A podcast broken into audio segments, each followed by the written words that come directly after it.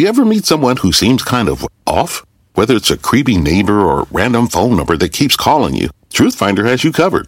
You can search for people by name, address, phone number, email, and more. Truthfinder can be especially helpful for running confidential background checks on anyone you're planning to meet from online dating apps. Go to truthfinder.com/podcasts for a special offer. That's truthfinder.com/podcasts to access your special offer today. Hey everyone, it's Ted from Consumer Cellular, the guy in the orange sweater, and this is your wake-up call. If you're paying too much for wireless service, you don't have to keep having that nightmare. Consumer Cellular has the same fast, reliable coverage as the leading carriers for less. And for a limited time, new customers receive their second month free when they sign up and use promo code MONTHFREE by May 31st. So why keep spending more than you have to? Seriously, wake up and call 1-888-FREEDOM or visit ConsumerCellular.com. Taxes, fees, and other third-party charges will apply. See website for additional details.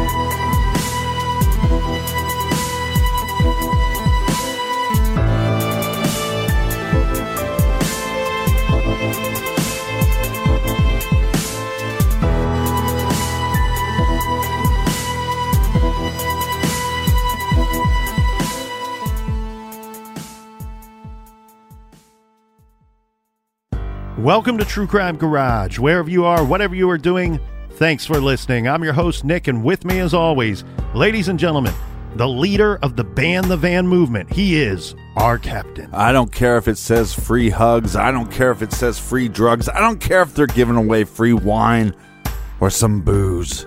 Stay away from the van. It's good to be seen. It's good to see you. Thanks for listening, and thanks for telling a friend.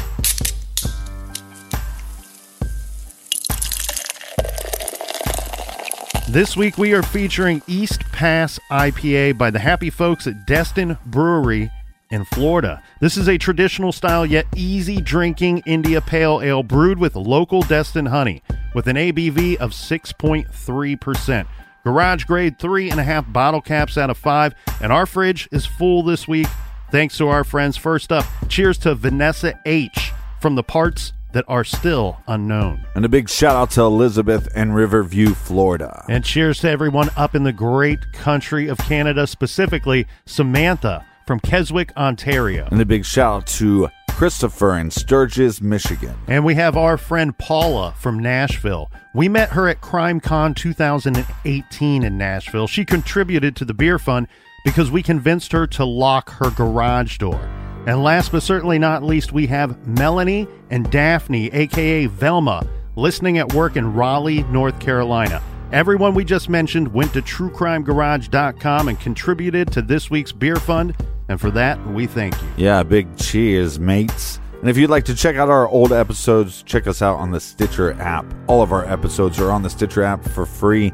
And we have a weekly show called Off the Record, where it's just uncut and a little crazy. And you can find Off the Record on Stitcher Premium. And that is enough of the business. All right, everybody gather around, grab a chair, grab a beer. Let's talk some true crime.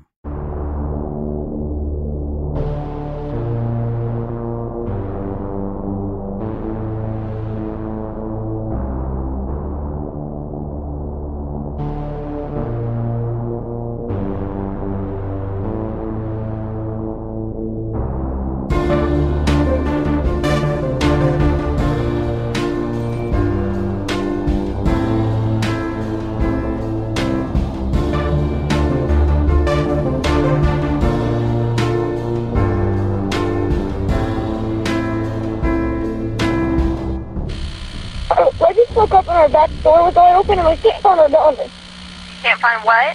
My daughter. Okay, what's your address? Green Lane. What is that numerical? What's the numerical? Yeah, numerical, what's that? The number? Green Lane? Yes. Okay, when did you last see her? We were just like, you know, it was about 10 o'clock. She was sleeping, I was cleaning. Okay, how old is your daughter? She's 5. Okay, what was she last seen wearing? Ma'am? She was in her pajamas. We were sleeping. Okay. All right. You said your back door was wide open? Yeah, it was brick. Like, it was brick on the floor. Like, when I went to sleep, the door was not like that. Okay, the back door... Listen to me. Your back door was wide open. What are you talking about, a brick? Yes. What is the brick? It's on the back door, on the stairs. Like, we have, like, a walkway. Uh-huh. And there was a brick laying there? Yes, it's still there. Wait, we got them coming, Tom. We got them coming. They're coming. Okay, what's the color of your house, ma'am? It's blue. It's blue? Okay.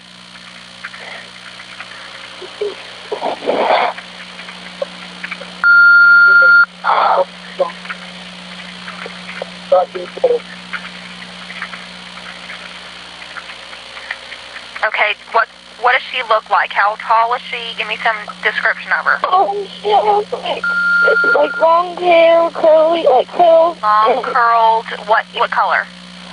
She's white. Okay, what color is her? Brown hair? Yeah. Oh my God, it's freaking old.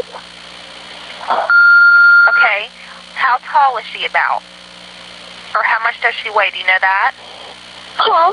About how tall or how much does she weigh? Like 4 or 5, like, I don't know, like, she's not that tall. Okay, wait, tell your husband we got him coming, okay? Okay. How much does she weigh, do you know? Huh? How much does she weigh? Like, 40, 50 pounds, 60 pounds. 40 to 60 pounds? Yeah. Okay, let me get your name and phone number. My name is... So your last name?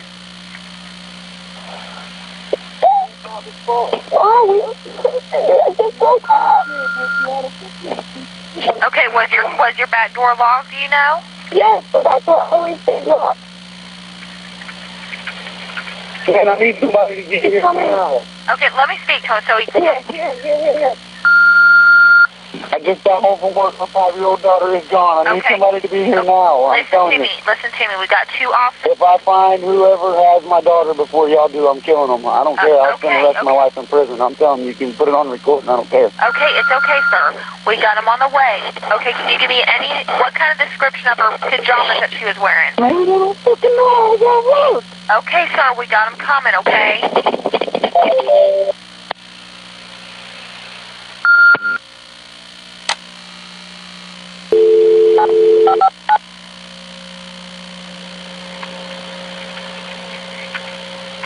Yeah, I'm going to get that.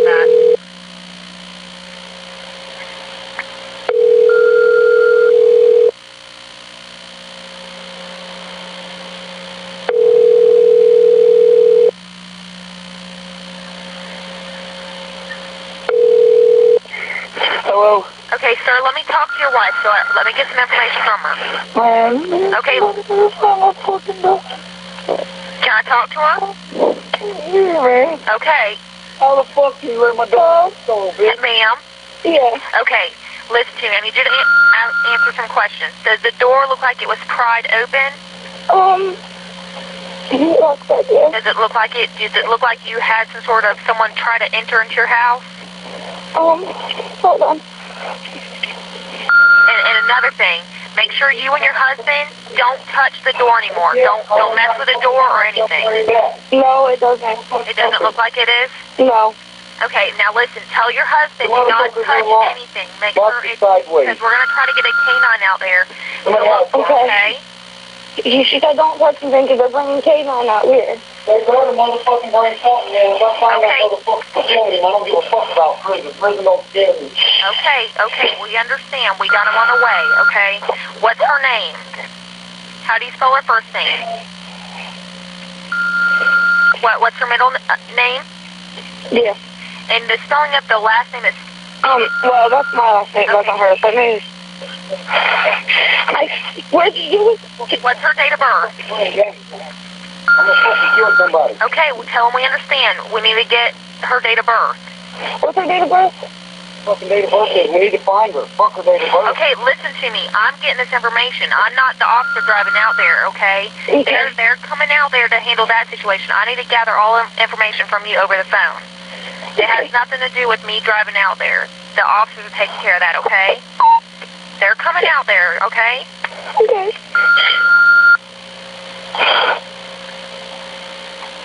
Okay, I'm going to stay on the phone with you, okay? Okay. Until they get there, all right, hang on.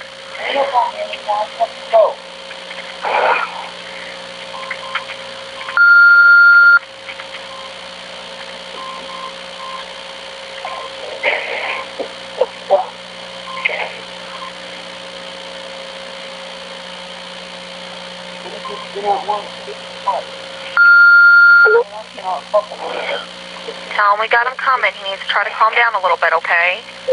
The officers are going to come out there and do what they can. We can't have him screaming and yelling at the officers whenever they get there, okay?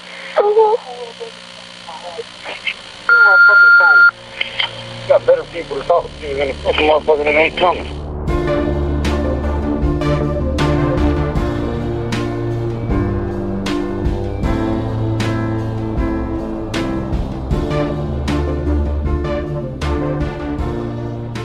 That is a 911 call that came into the Putnam County, Florida Sheriff's Office at 3:27 a.m. on Tuesday, February 10th, 2009. Now, as you can hear, there are some strange things on this call.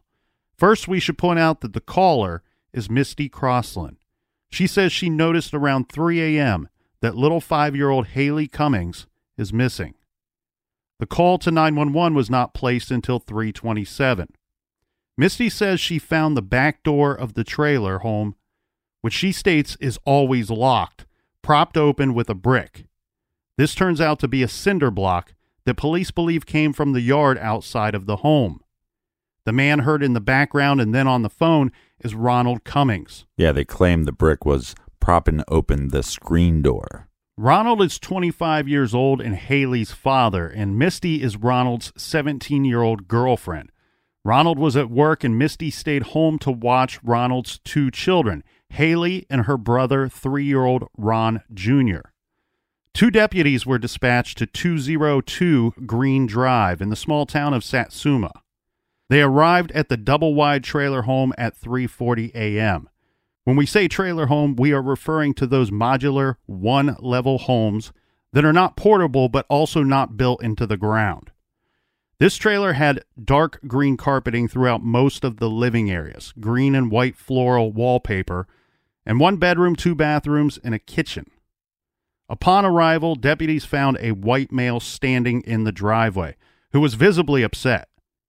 He identified himself as Ronald Cummings. He said his daughter, Haley Cummings, age 5, was missing. Ron said he had just got home from work, and his, quote, dumb bitch girlfriend told him his daughter was missing. Ron then repeatedly said that someone had taken his child and said, quote, "When I find him, I'll kill him." Deputies then spoke with Misty Croslin, the girl who called 911. Misty was babysitting Haley and her little brother Ron Jr. that evening. Now, we need to explain a little bit of background here. Misty Croslin was from a local family with a long history of bad behavior.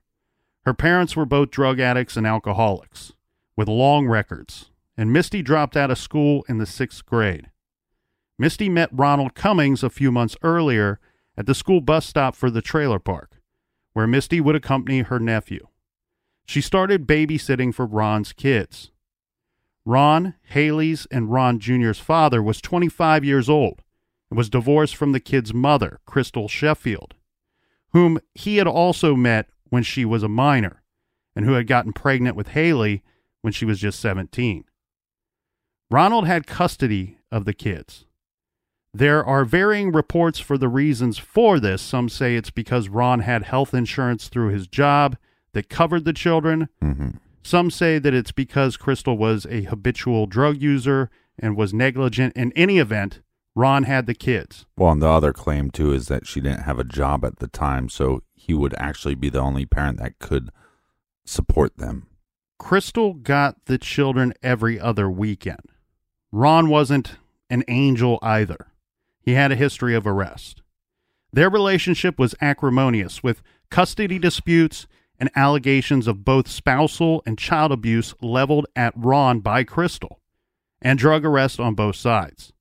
Ron had been looked into by the Florida Department of Children and Families at least once. This is because Crystal said that Haley missed school a lot and had visible injuries from beatings by Ron. For her part, there is no doubt that Crystal had a problem with drugs in the past, and it possibly persisted in the year of 2009. The deputy on the scene quickly deduced that 17-year-old Misty was not just the babysitter. She was sleeping in Ron Cummings' bed. And she told the 911 dispatcher that, quote, our daughter was missing. Misty and Ron were romantically involved for a few months. Misty's family lived nearby at 116 Tyler Street. Misty told the deputy that she put the children to bed at approximately 8 p.m. She did some laundry, and then she went to bed around 10 to 10:30 in the same bed as the kids. This is in the master bedroom of the trailer home. Both kids were peacefully sleeping at that time. Misty said she woke up at 3 a.m. to get a drink of water and then saw the kitchen light was on and the back door was propped open with the brick. Mm-hmm. She then ran back to the bedroom and noticed that Haley was missing. Misty ran around frantically looking for the child, looking under beds and in the closet.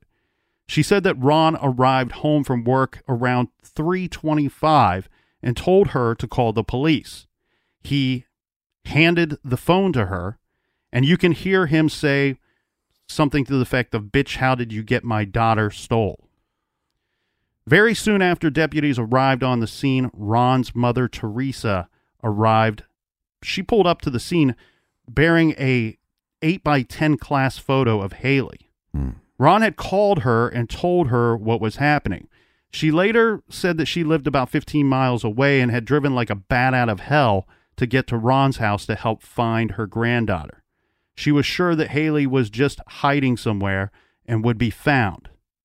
Now, the search is going to begin at this time, but before we get into that, just throwing this out here, some people have questioned Teresa's timeline, that it just doesn't add up. Right. She lived 15 miles away, yet arrived on the scene within 5 minutes, apparently, of Ron calling her, supposedly while Misty was still on the phone with 911. And she had that photo with her, the class photo, in hand. Right. People have pointed out that maybe she was aware of the situation before police, what they told police, they notified her of this situation. Well, it's also kind of strange that his girlfriend's using his phone to call 911 and he's apparently using her phone to call his mother. Right. And there's also the statement of Teresa, his mother, saying, I'm sure that Haley was just hiding somewhere, yet she was thoughtful enough to bring the class photo with her. Right. And the fact that chances are, just knowing what I know about Haley's father, he probably doesn't actually have a school picture of his own daughter. So let's discuss the events of the day before Haley disappeared. According to Misty, Ron, and some witnesses, these events were normal. In the morning, Ron, Misty, Ron Jr., and Haley drove to Haley's grandmother's home to get some clothes Haley wanted to wear to school that morning. Before they left, they had breakfast. Then they dropped off Haley at Browning Pierce School. The start time, 8:45 a.m. Ron and Misty went back to bed until noon or so, and they did some stuff around the house until Ron picked up Haley at the school bus stop at 3:20. Ron then left for work. We know that he arrived at PDM about 45 minutes early for his 5 p.m. shift. At 5 p.m., Misty called Ron to see why the air conditioning repair guy arrived at their house. She handed the phone to the repairman to speak with Ron. At this point, Misty's brother, Tommy Crossland, Tommy's real name, if you're going to look these individuals up online, his real name is Hank Crossland Jr., but he goes by Tommy. Mm-hmm. So this man, Tommy, was also at the house with the kids. And they were playing with Ron Jr. and Haley. He has kids of his own that he brought with him as well. At 5:30 or so, Tom and his kids and the repairman, they all left the home. Around 6 p.m., Misty said she started dinner and cooked for about 30 to 45 minutes. Meanwhile, Haley and Ron Jr. were watching movies. At 7 p.m., the kids were seen eating dinner on the front porch. This is by their grandmother. She stopped over to deliver some clothes. After dinner, prior to getting Haley to bed, Misty said she put Haley's blanket in the washer because it smelled like pee, like urine. Haley went to bed at approximately 8 p.m. This is her normal bedtime, according to Misty, on a school night. She was wearing her pink Hannah Montana shirt and underwear. Now, note, though, that the police report says pink shirt and tan shorts. Right. At 8:30, Misty said she had a fight with Ron over the phone, and she turned her phone off. Between 8 and 9:30, Misty was doing laundry. She stated it took probably 30 minutes for it to wash and probably 60 minutes for it to dry. And soon as that was done, she went to bed in the room with the two children where she slept. Yeah, so they have a, I'd say maybe a queen-size bed that they slept in, and then their, it looked like the mattress pad that you would actually put into a crib, but it wasn't in a crib, it was just on the floor. Right, and you'll notice throughout this episode and the next one discussing this case and discussing the details of the events leading up to and the details right around and shortly after the 911 call, they will change a little bit. And that's because we have people whose stories are changing a little bit. Yeah. Earlier we said that Misty said that she slept in the same bed with both of the children, and later she would say that she slept in the bed with Ron Jr., and that Haley was in the small bed beside her bed. I believe some of these inconsistencies are just not really knowing, or it's not necessarily a lie, but a partial truth. Maybe they did fall asleep in the bed together, and then if she woke up at some point that Haley wasn't on the bed anymore and was in her bed. So I think that's where we're getting some inconsistencies. Misty did not wake until she got up at 3 a.m., according to her story. This is either to get a drink or to use the restroom. Her story has varied. And she says that she noticed that Haley was gone. Now, Ron arrives home at 3:25 a.m. and tells Misty to call 911, and that call came in at 3:27 a.m. Now, Captain, I think that we should review that call, as it's hard to hear, and as we pointed out, there are some strange things in that call. Yeah, and that's the best quality that we could find, and we kind of question using it anyways because it's so hard to understand the actual context of what they're saying, but we do believe that it also paints a picture of that moment. So let's listen to those clips. We're going to break them down into smaller clips and then dissect each one of them. Okay, clip one. I just woke up and our back door was wide open and we can't find our daughter. Can't find what? Our daughter. Okay, what's your address? Green Lane. What is that numerical? What's the numerical? The numerical, what's that? The number? Green Lane? Yes. Okay, when did you last see her? We were just like, you know, it was about 10 o'clock. She was sleeping. I was cleaning. Okay, how old is your daughter? She's 5. Okay, so 911, what's your emergency? Misty Croslin is first heard saying, "Hi, I just woke up and our back door was wide open and I can't find our daughter." You can't find what? Our daughter. Okay, what's your address? Now, Misty Crossland's answer, we cannot hear there, and it's not even deciphered on this transcript. But when she's asked to give the numerical, she doesn't know what that means. I don't have so much of an issue with that. She gives the street as Green Lane, and then you do hear her bleeped out. That would be where she's giving the full street address. And this shows that she's uneducated. I don't believe that she's stupid. I just think she's uneducated. Well, and she's 17. Yeah. We factor that in. And if she is to be believed, she's in a very stressful situation. Now, mind you, per the information we have, she has only been romantically involved with Ron for a handful of months and may not be quick on her head feet, as I like to say, about some of the information that she's asked to provide. Right, because she is technically not the mother. So when did you last see her? Misty responds, it was about 10 o'clock. She was sleeping. I was cleaning. Okay, how old is your daughter? Misty quickly responds with, she is 5. I don't have any problem. I've seen a lot of people online having a big issue with Misty saying our daughter is missing. Right. I don't find that to be problemsome. It's an emergency. You don't have time to explain. Well, technically, it's not my real daughter, but I'm sleeping with her father, and right. I take care of her every day. You know what I mean? Like, you don't have time for that. Right. And the way that I try to really view 911 calls, because there's varying sides of the coin here. Some people will argue that you can detect a lot of guilt and a lot of information can be pried from the person making the call, mm-hmm. and what information they provide and what information they do not provide. And then there's other people that just say, you know what, they're reacting to a situation. We can't figure out or should not speculate how one should react or what they should be doing in that moment. I like to fall right between the two of those. My thought is the general thought of anytime you're calling 911, you're asking for help. You're very simply put asking for help and assistance in a situation.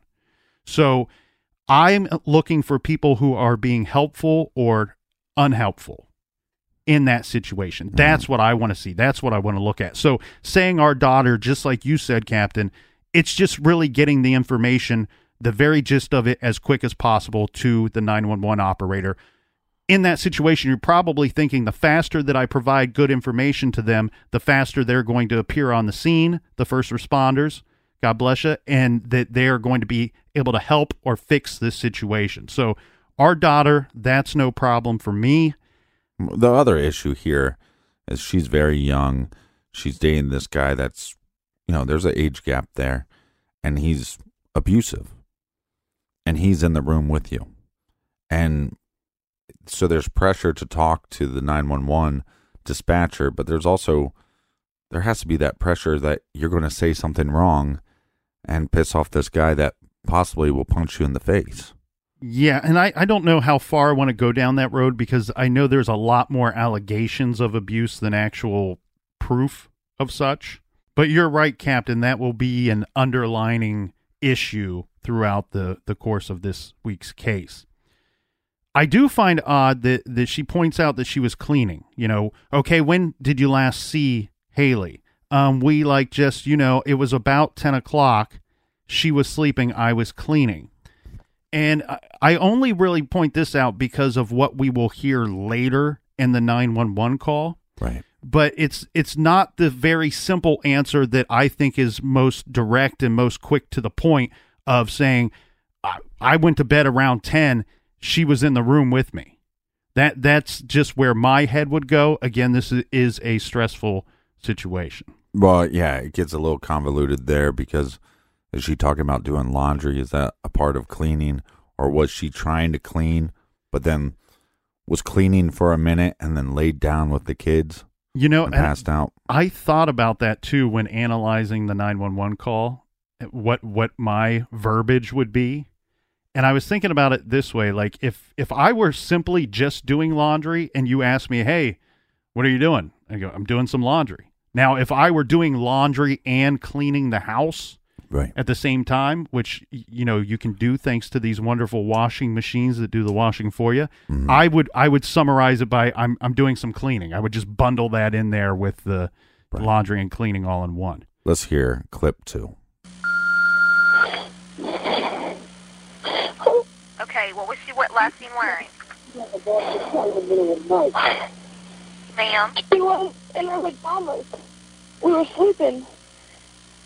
Okay. All right.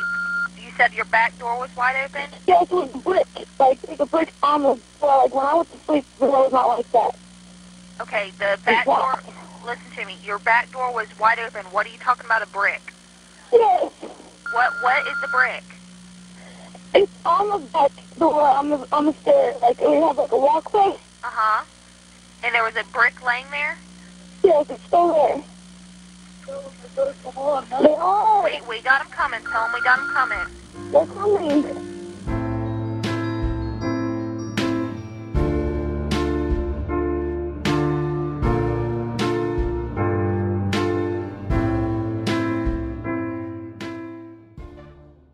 The evidence keeps pouring in. At this point, the facts are undeniable. It's an open and shut case.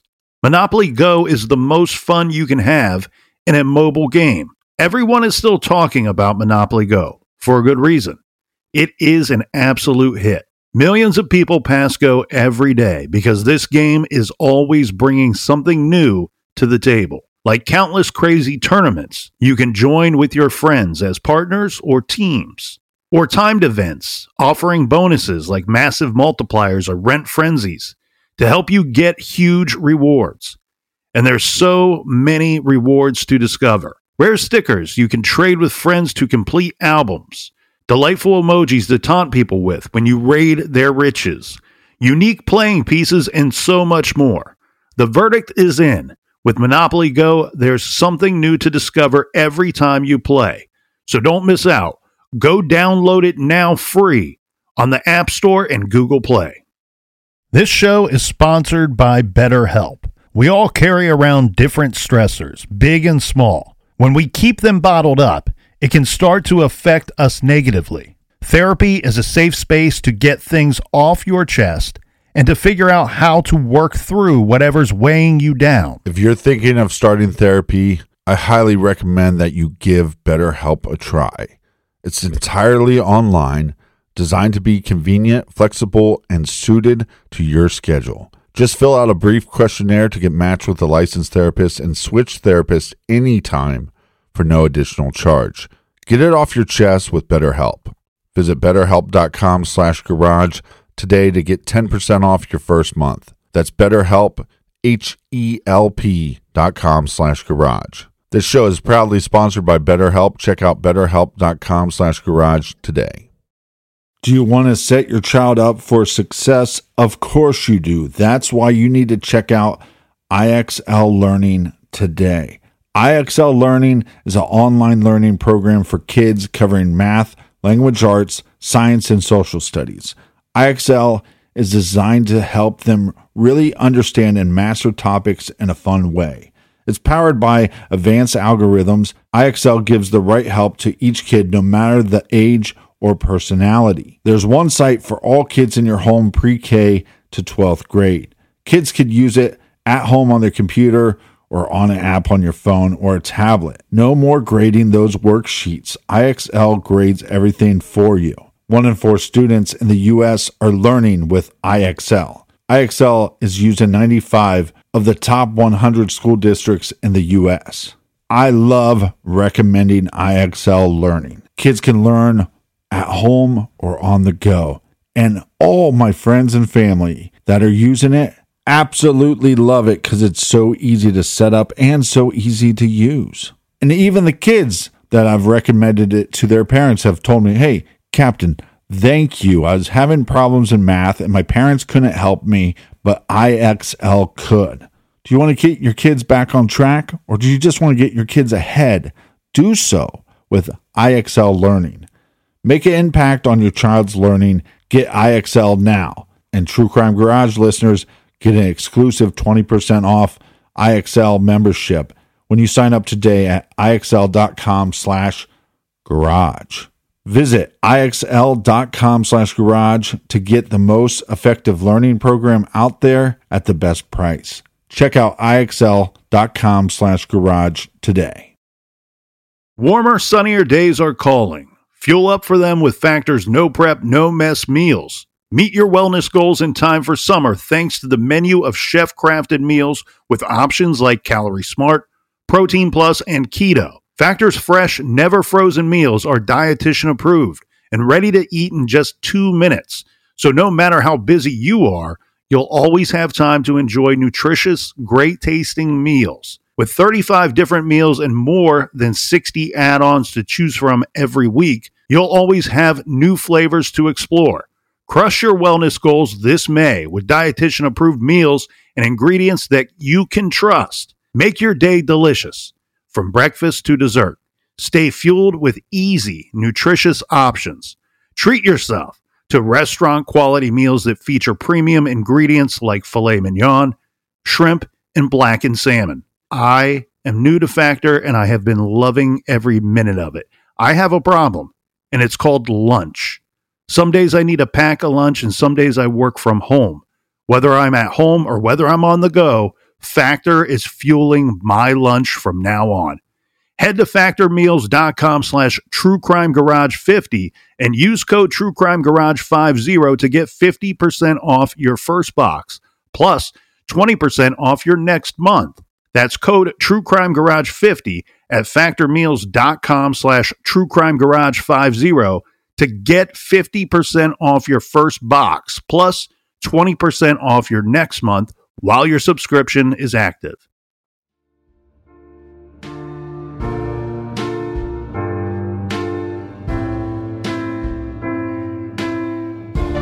All right, we're back. Cheers, mates. Big garage cheers. Okay, in this portion of the call, this is where I really first start hearing Ronald in the background. Mm-hmm. And so now we have to keep in mind that during this 911 call, we have Misty who is talking to the operator, as well as we have Ronald talking to her as well. So she's being kind of torn into two different conversations. The 911 operator says, okay, what was Haley last seen wearing? To where she then has to say, ma'am, because you can hear Ronald in the background.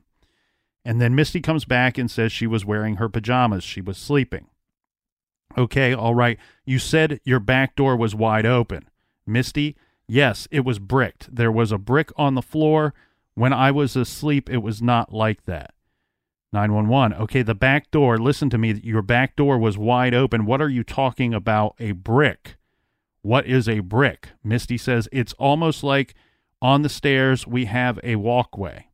911. And there's a brick lying there. Misty says, yes, it's still there.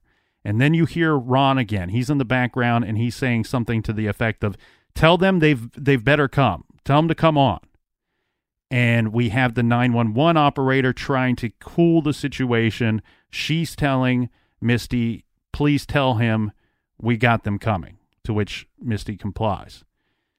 I don't know that I see anything weird in there. I do appreciate the 911 operator trying to keep Misty focused and get the proper information from her, especially about this brick situation with the back door there.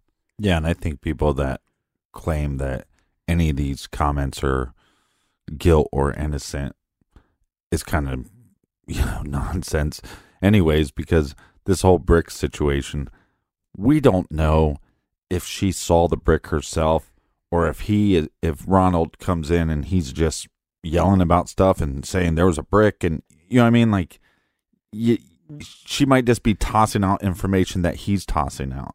But according to at least one of her stories is that she saw the door propped open, and that's what prompted her to go back into the room with the kids. Right, but then she notices Haley missing. Right, but that's where it gets weird, because I've also heard all these stories that there's two doors. There's a screen door, and later I believe she says, or Ronald says, the screen door was propped open by the brick, and then the actual door was wide open. Mm-hmm.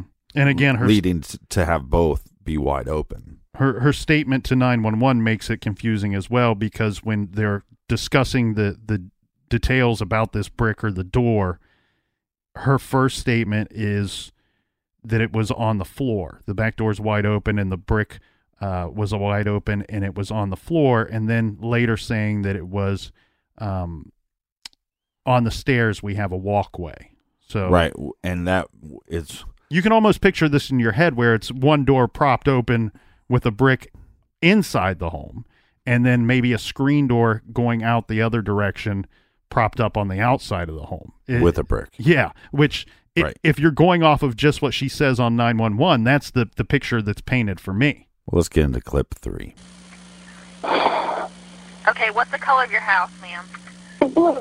Blue? Okay. Okay,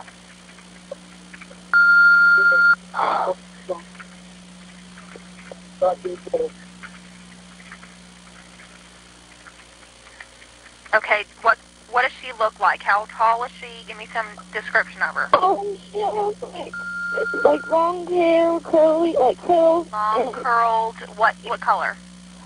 She's white. Okay, what color? She's brown hair. Brown hair? Yeah. Oh my God, it's freaking old. Okay, how tall is she about? Or how much does she weigh? Do you know that? Huh?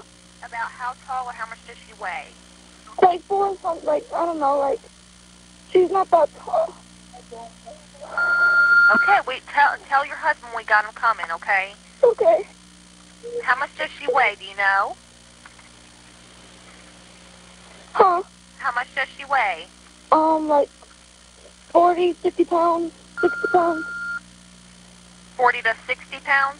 Yeah. Okay, here, so we are getting at this section. They want to know, what does the house look like? What color is your house? Misty says blue. Now we got to get a description of Haley. What does she look like? How tall is she? Give me some description of her. Misty says, how tall is she? You know, she's probably either trying to clarify with the operator or asking Ronald, who's in the background, probably stomping around the home. Mm-hmm. She goes on to say, Misty says, like long hair, like curly with curls. 911, long curls, what color? Misty, she's white. Well, you're missing the point where she says about four. And I think she's going to say about 4 feet tall, which would not be correct. But she does clearly state about four. Okay. I couldn't hear that in this portion. And I'm guessing that the 911 operator could not either, because they're clarifying about the hair color. What color hair? Brown hair? Misty says yes, oh my God, or oh my gosh, and goes on to say something else that I could not detect there. Well, when she initially says what color, she says white. Right. And she's like, no, hair color. Right. And that's what the 911 operator wants to clarify. This is where they move on, and they want to know how tall Haley is, okay? How tall is she about, or how much does she weigh? Do you know that?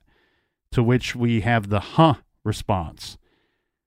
911 clarifies, about how tall or how much does she weigh? Mm-hmm. Misty, 24 sounds about right. I don't know. She's not that tall. That's very confusing to me. Well, that's why I was saying about the four. Okay. It doesn't, to me, it's not. I don't know if she says 24. It sounds like four. Right. I couldn't figure out from that statement if 24 is inches. Yeah, I don't. Or weight or both, because she follows it up with, I don't know, she's not that tall. And right. And she is being asked how tall or how much does she weigh at the same time. Yeah, but and also think about this when you're raising kids. If somebody would have asked me, how tall is, your littlest stepson at 4 or 5 or whenever?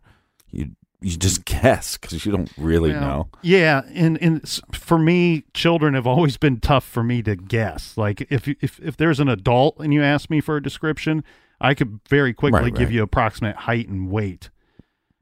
Yeah, and then I think that's where the next part comes in, is when they go from height to weight, and then. This is, again, where people will claim that, she's so dumb or so stupid. And I think some of this is just, again, how much do they weigh?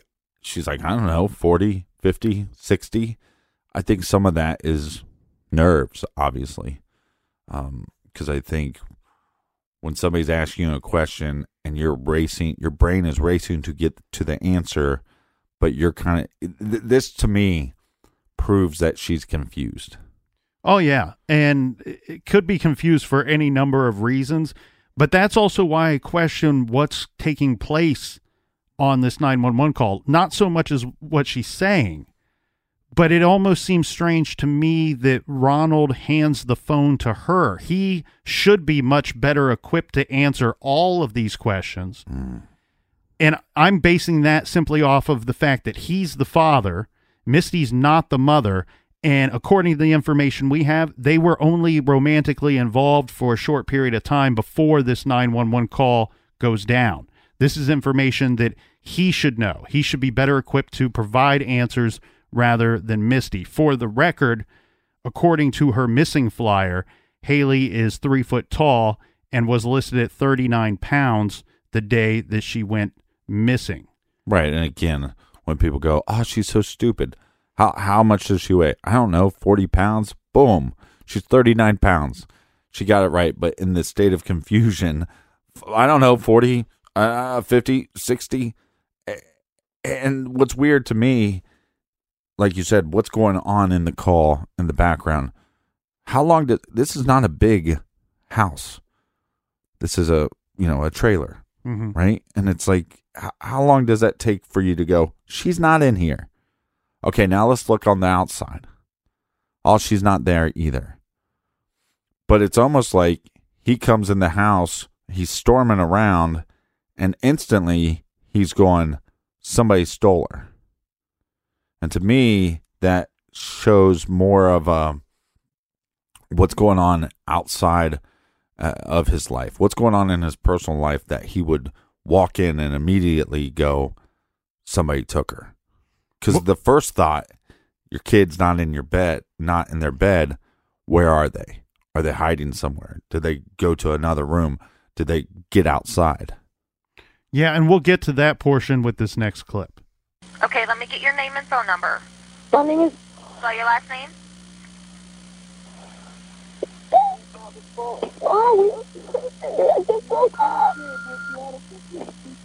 Okay, was your back door locked, do you know? Yes, but I will always say look. Man, I need somebody to get here now. Okay, let me speak to him so he can... Yeah. I just got home from work. My 5-year-old daughter is gone. I need somebody to be here now. Listen to me. We got two officers. If I find whoever has my daughter before y'all do, I'm killing them. I don't care. I'll spend the rest of my life in prison. I'm telling you, you can put it on record and I don't care. Okay, it's okay, sir. We got them on the way. Okay, can you give me what kind of description of her pajamas that she was wearing? I don't fucking know. I got work. Okay, sir, we got them coming, okay?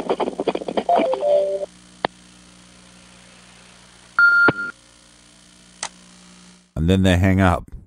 I'm always very suspicious when people hang up on 911.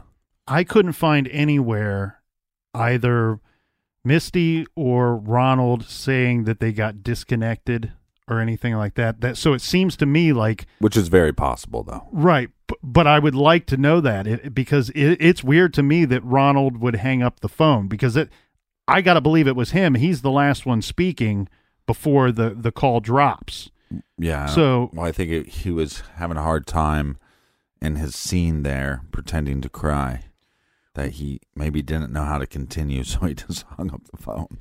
I felt that it was more out of like anger that he may have hung up the phone. So in the beginning of this portion, we're again trying to get some more information, just basic stuff, Misty's name and phone number. And then we go back to, was the back door locked? Do you know? Misty says yes. Ronald, we can hear him saying something like, man, I need somebody to get here now. Yeah. To which the 911 operator wants to speak to Ronald. Ronald gets on the phone. He says, I just got home from work. My 5-year-old daughter is gone. I need someone here now. Now, this is where I think the statement of I was cleaning from Misty is weird. When I'm kind of layering these all together in one big 911 call Big Mac, if you want to call it that. So we have the I was cleaning. That was the last time I saw her. I just woke up and she's missing. The first thing we hear from Ronald is I just got home from work. It's almost like we're laying out alibis. Correct. It almost seems like unnecessary information for the purpose of finding Haley. Well, that's been his story the whole time and will continue to be his mantra, if you will. I was at work. How am I supposed to know? Find my daughter. Everybody needs to be looking for my goddamn daughter. I was at work. How am I supposed to know anything? I mean, that's what he does for the next however many years. Well, and then we have the portion of him saying that, if I find whoever has my daughter before you all do, I'm killing them. I don't care. I will spend the rest of my life in prison. You can put that on the recording. I don't care. Right. Again, that's a whole lot of conversation, unnecessary conversation. I understand he might just be furious and reacting to the situation, but you can go ahead and put that on the recording. I don't care. Almost like, right, I want that on the record. I want it on the record to show that I was so upset and angry, right, that I come into a situation and my daughter's missing, and the fact that she's missing, I'm willing to kill the individual that did it. Yeah, because that's how much I care. And it seems to me almost as if he came home and his daughter's missing and he's going, oh, I knew somebody could take her. Does that make any sense? Well, I guess in this situation, he's going off the assumption of seeing the door propped open. But I think it's more than that. Well, it could be. We don't know. But the very simple thing that I'm looking for in this call, as I stated, is being helpful or unhelpful. Mm-hmm. This whole thing of, if I find whoever has my daughter before you do, I'm going to kill him, is extremely unhelpful for the purpose of the 911 call. Right. And then on top of that, that statement is strange in itself, because during that situation, he's not out looking for anybody.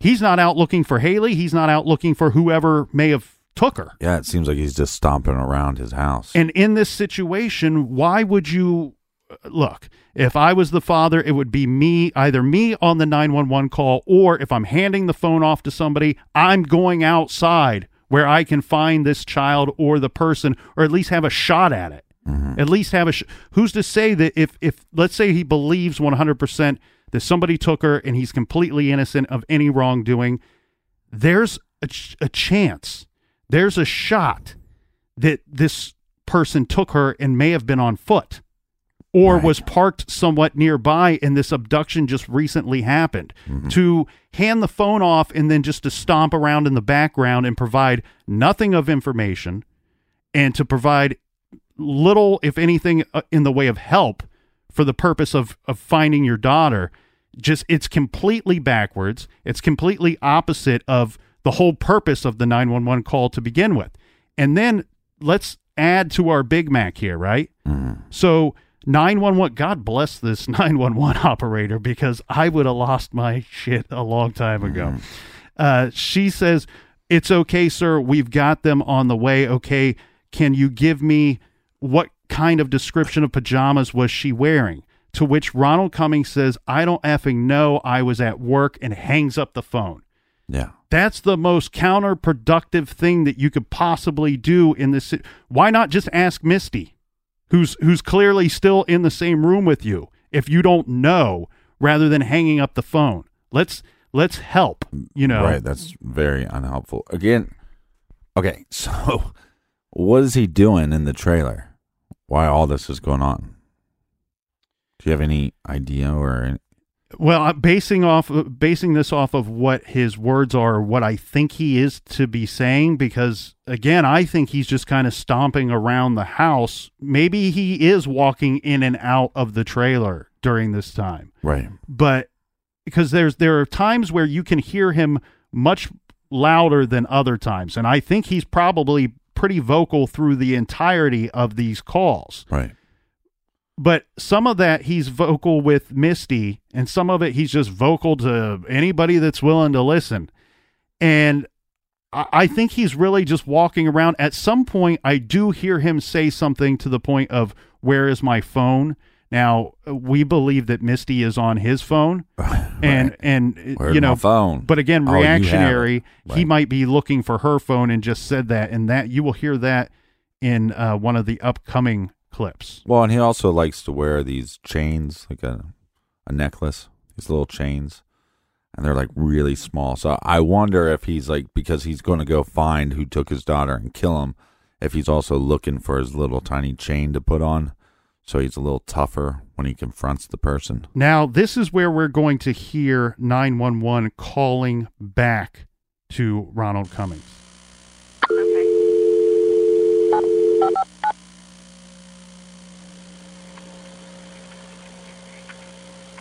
Yeah, I'm going to get that.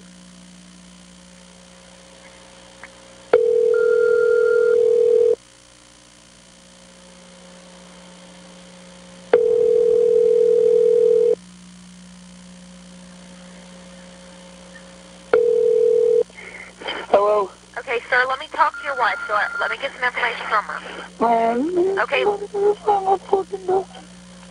Can I talk to her? Okay.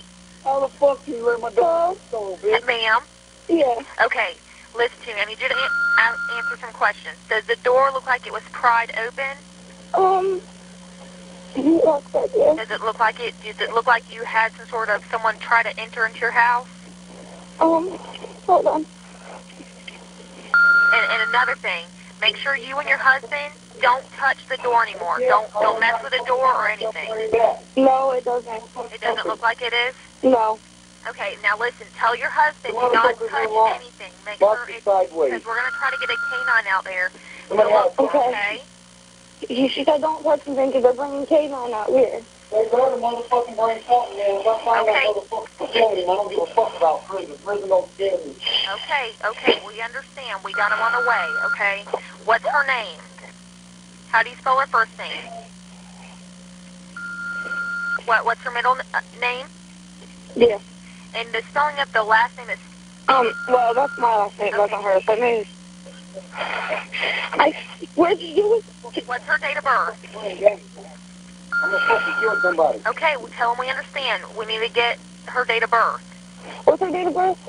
Fucking date of birth is. We need to find her. Fuck her date of birth. Okay, listen to me. I'm getting this information. I'm not the officer driving out there, okay? Okay. They're coming out there to handle that situation. I need to gather all information from you over the phone. Okay. It has nothing to do with me driving out there. The officers are taking care of that, okay? They're coming out there, okay? Okay.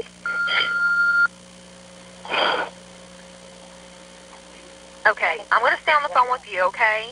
Okay. Until they get there, all right. Hang on.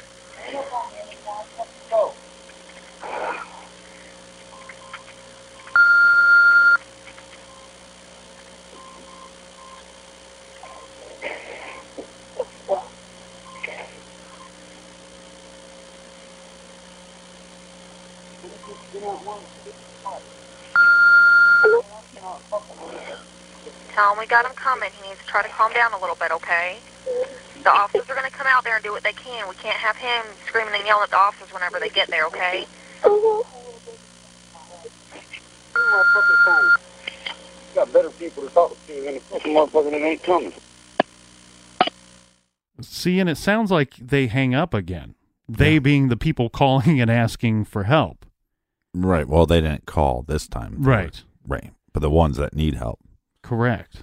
But it's weird, though, too, because I wish I could understand what he's saying in the background, because I think he's saying more. I really think there's something to this idea of that in his head, somebody took his child. And look, and it might not be somebody that is involved in his drug history or in his drug circle, but you also have had custody issues with your ex.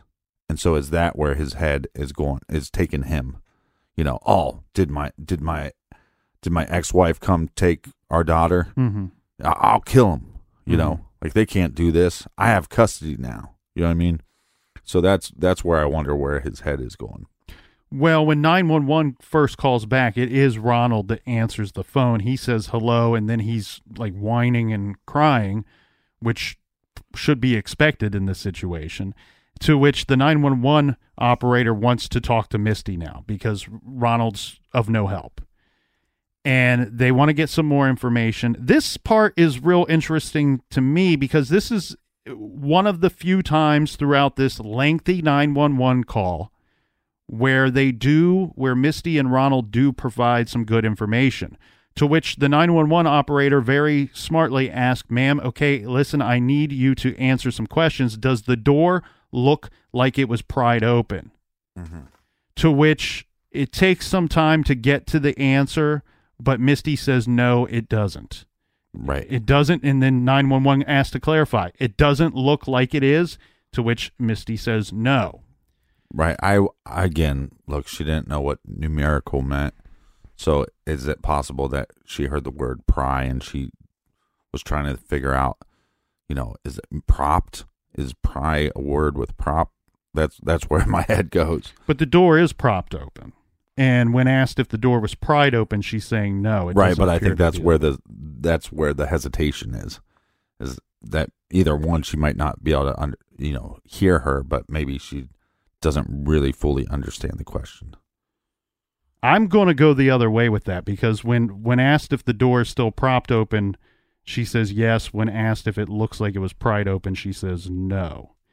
Now, this is where the 911 operator very smartly, again, lets them know, hey, tell your husband to do not touch anything, because they are going to get a canine unit out there.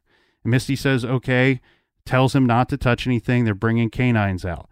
Now, Ronald Cummings in the background, at this point, you're hearing him say something to the effect of, they better bring something out here, because if I get my hands on that MFer, I'm going to kill him. I don't give a F about prison. Again, reminding us prison doesn't scare him. Again, not helpful to Misty or the 911 operator. But this leans against the X theory that I had, that he was thinking that possibly the X came. That he's going through a short list of people in his head that might have been involved. When I get a hold of him, and then you go, well, was she seeing somebody that maybe he thought would be responsible for this? And I like that the operator's pointing out, hey, he's got to calm it down a little bit, because we can't have him being violent or screaming and yelling when the officers arrive on the scene, because they're going to be face to face. They're going to need to get more better information than what was. This operator tried her very best to get good information. She's just not getting it from Ronald or from Misty, to which, again, at the end of the call, they're being asked, we need to get her date of birth. We need to get Haley's date of birth. Misty does not seem to know that. It seems more to me like she's asking Ronald, what is her date of birth, rather than clarifying with the 911 operator. Right. That's what she's doing. And Ronald then says, F her date of birth. We need to find her. F her date of birth. For the record, Haley's date of birth is August 17th, 2003. Well, that's because this numbnuts doesn't know his daughter's date of birth. That's why. Right. I mean, let's be. He gets upset. Oh, F her date of birth. It's called come out here and find her. It's like, no. You're such a loser that you don't even know your own daughter's date of birth. As the call continues, I believe to hear him say that he's looking for his phone, kind of shouting about, where is my phone, or where is a phone? And clearly at the end, you hear him say, where is my effing phone? And I kind of believe that, you know, he follows it up with, we've got better people to talk to than some MFers who ain't coming. Right. And it sounds to me like they once again hang up the phone. I would love to know if that's the situation, and if it was Ronald that hung up the phone or Misty. I find it strange that either of them would do so. Again, extremely unhelpful to the situation that started with them calling and asking for help. Now, I do believe here, I don't have the timestamps of the start of this call. We mentioned that the call came in at 3:27, and the call is what, 7 minutes, 8 minutes long? Well, if you combine the two. Okay. So, and we don't know if there's a break in time during the time that they were disconnected. Well, there is a break on the audio clip, but I don't know if that's in real time. Does that make sense? So you're looking at maybe 20 seconds of disconnection, and then 911 calls back. But which could have been a couple minutes in real life. Yeah, I actually assume that it's not. I actually assume, because you can hear the dialing and you can actually hear the operator, that it's just all, they hung up and we're still recording. And now, because I'm assuming that in this situation, their protocol is for 911 to call back. And so why stop the recording? Just keep it going. So here, where he's saying that he's looking for his phone, or he's looking for a phone, and he says, follows that up with, we've got better people to talk to. I got better people to talk to. Well, there, I feel like it's if he is innocent of anything, then he's just frustrated with the call. He's frustrated with the situation. He's probably, hopefully, frustrated with himself that he doesn't know some very basic information about his small child. Right. But On top of that, there, I think what he's meaning is his mother, who we do know shows up to the scene very quickly. And this is where I believe that we can say that's who he called and that's who he's wanting to call in that moment while Misty is still on the phone with 911. At the end of the day, this guy's a douche, you know, and I think that's, I think this, his attitude, like you said, throughout the whole conversation, where is he trying to help? It's almost like he's displacing the blame now on them, that you guys won't even show up. And look, I'm here trying to help. And I do feel like that's he's setting the scene for something. At 9:30 a.m. on February 10th, a nationwide Amber Alert was issued for Haley Ann Marie Cummings, age 5, blondish hair, brown eyes, 40 pounds, wearing a pink shirt and tan shorts, missing from her family home. Members of the CART program, the Child Abduction Response Team, started to converge on Satsuma. One of these was John Merchant, a Putnam County Sheriff's Office homicide investigator. Another was Robert Hardwick from the state's attorney's office. There were also members of the FBI present. The case was being treated as an abduction from the very start.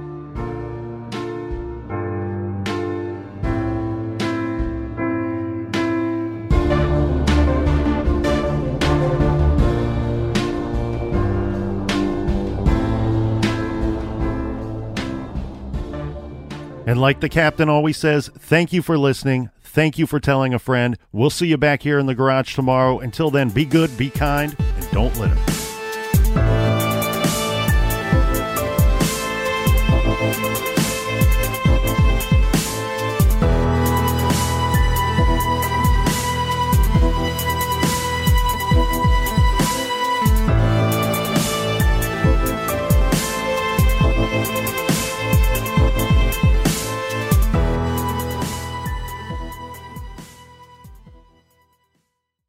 You ever meet someone who seems kind of off? Whether it's a creepy neighbor or a random phone number that keeps calling you, Truthfinder has you covered. You can search for people by name, address, phone number, email, and more. Truthfinder can be especially helpful for running confidential background checks on anyone you're planning to meet from online dating apps. Go to truthfinder.com/podcasts for a special offer. That's truthfinder.com/podcasts to access your special offer today.